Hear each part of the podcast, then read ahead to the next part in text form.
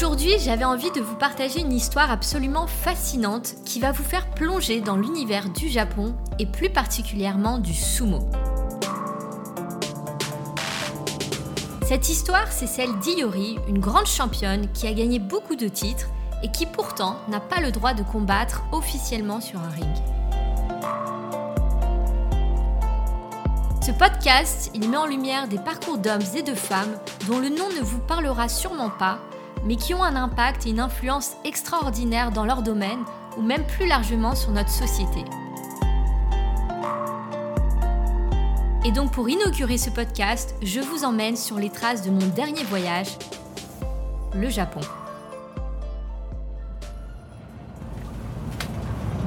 Ladies and gentlemen, welcome to the Shinkansen. This is the Hikari Super Express.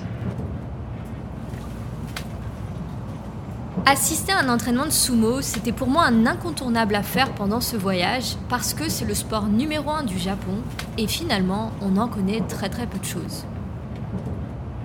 Et c'est plus précisément à Tokyo, dans le quartier du sumo, le quartier Ryogoku, que je prononce d'ailleurs sûrement très mal, que j'ai pu me plonger dans cet univers un petit peu mystique et découvrir l'histoire de cette championne Iori.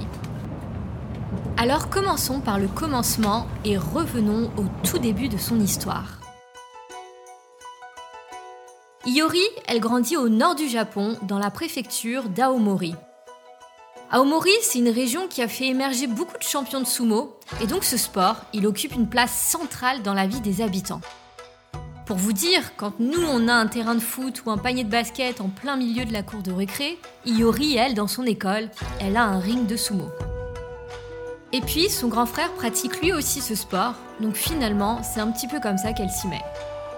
Et Iori, elle est encore toute petite, mais dès ses premières années, elle dégomme tout le monde. Elle va remporter tous ses combats, contre les filles, contre les garçons, peu importe, elle est douée et elle aime ça. Elle raconte d'ailleurs qu'à la base, elle est d'une nature très timide et qu'entendre crier son nom à chaque victoire, ça lui boostait un petit peu sa confiance. Et puis voilà, les années passent, Iori grandit, elle continue toujours avec passion ses entraînements de sumo, mais elle voit peu à peu les autres filles arrêter. Là où à l'école primaire, il y avait quasiment autant de garçons que de filles qui en faisaient, quand elle arrive à l'université à 18 ans, elles ne sont plus que quelques-unes. Et ça s'explique très facilement. Le sumo au Japon, c'est un sport qui peut se pratiquer de manière professionnelle seulement par des hommes. Alors que des femmes comme Iori, elles doivent se résigner à en faire seulement en tant qu'amateurs, donc en loisir. Donc les femmes dans le sumo, finalement, n'ont aucune perspective de carrière. Elles ne peuvent pas du tout en vivre. Alors pourquoi c'est comme ça? Pourquoi les femmes ne peuvent pas devenir professionnelles au Japon?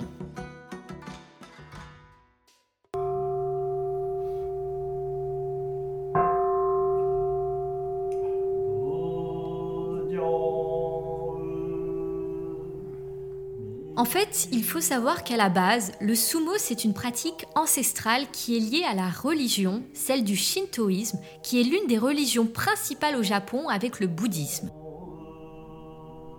Et d'ailleurs, les premières traces du sumo remontent au 8e siècle et les combats étaient initialement des rituels du shintoïsme dédiés aux dieux pour leur demander une bonne récolte.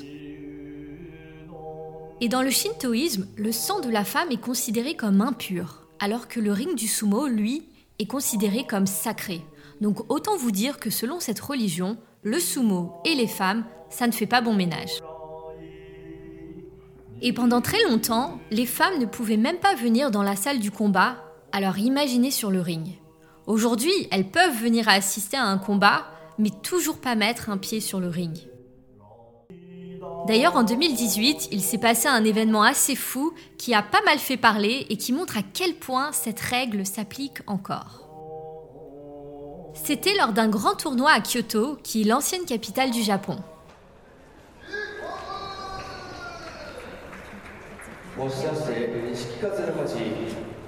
Ce jour-là, il y avait un représentant politique qui était en train de faire un discours en plein milieu du ring et d'un coup, il fait un malaise. Donc il y a une infirmière qui se précipite sur le ring pour lui porter secours. Elle lui fait un massage cardiaque, mais on lui ordonne de sortir du ring.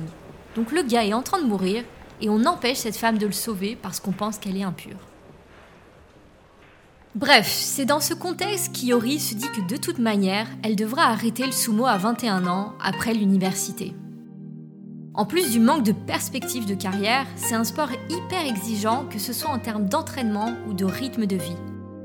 Parce que être sumo professionnel, c'est un véritable art de vivre. Les sumo vivent ensemble sous le même toit, ils doivent prendre en moyenne 8000 calories par jour. Pour se rendre compte, c'est l'équivalent de 25 cheeseburgers dans la même journée. Les sumo doivent aussi suivre des entraînements très exigeants et ils ont des règles strictes à suivre même en dehors du ring. Par exemple, ils n'ont pas le droit de conduire de voiture et ils ont un code vestimentaire très précis quand ils sont dehors. Donc finalement, un rythme et une exigence très peu compatibles avec une vie en amateur et en loisir. Donc Iori, elle est censée arrêter le sumo, mais ça ne va pas se passer tout à fait comme ça, et cela pour trois grandes raisons. Déjà, Iori, elle remet pas mal en question le système actuel, notamment quand elle étudie à l'université la théorie des genres, et aussi simplement parce qu'elle est profondément passionnée par son sport et qu'elle veut qu'il soit pratiqué sans distinction aucune.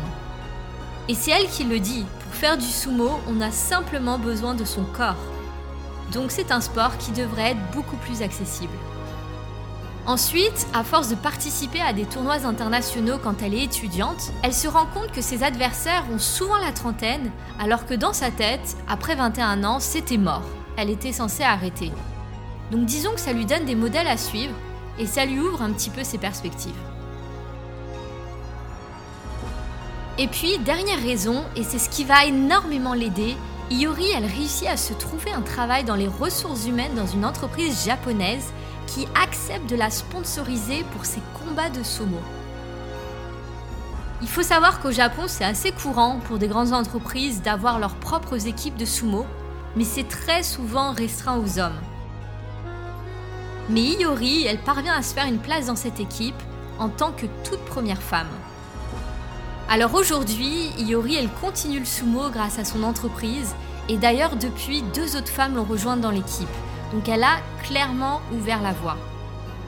Elle continue aussi de faire la promotion de son sport au Japon, mais également à l'international, et elle a même été élue par la BBC en 2019 parmi les 100 femmes les plus inspirantes et influentes du monde. Et d'ailleurs, si vous voulez en apprendre plus sur son histoire, il y a un super documentaire sur Netflix, Little Miss Sumo. On arrive à la fin de ce podcast, et s'il y a une seule chose à retenir de cette histoire, je trouve, c'est qu'à la base, c'était pas du tout gagné pour elle, elle revient vraiment de loin. Elle a eu plein d'occasions d'arrêter, mais finalement sa passion a toujours pris le dessus, ça et l'envie de bousculer des traditions ancestrales. C'est d'ailleurs ce qui peut permettre au sumo de trouver un second souffle en se modernisant face à la concurrence de sports comme le baseball et le foot qui sont très regardés par la jeune génération au Japon.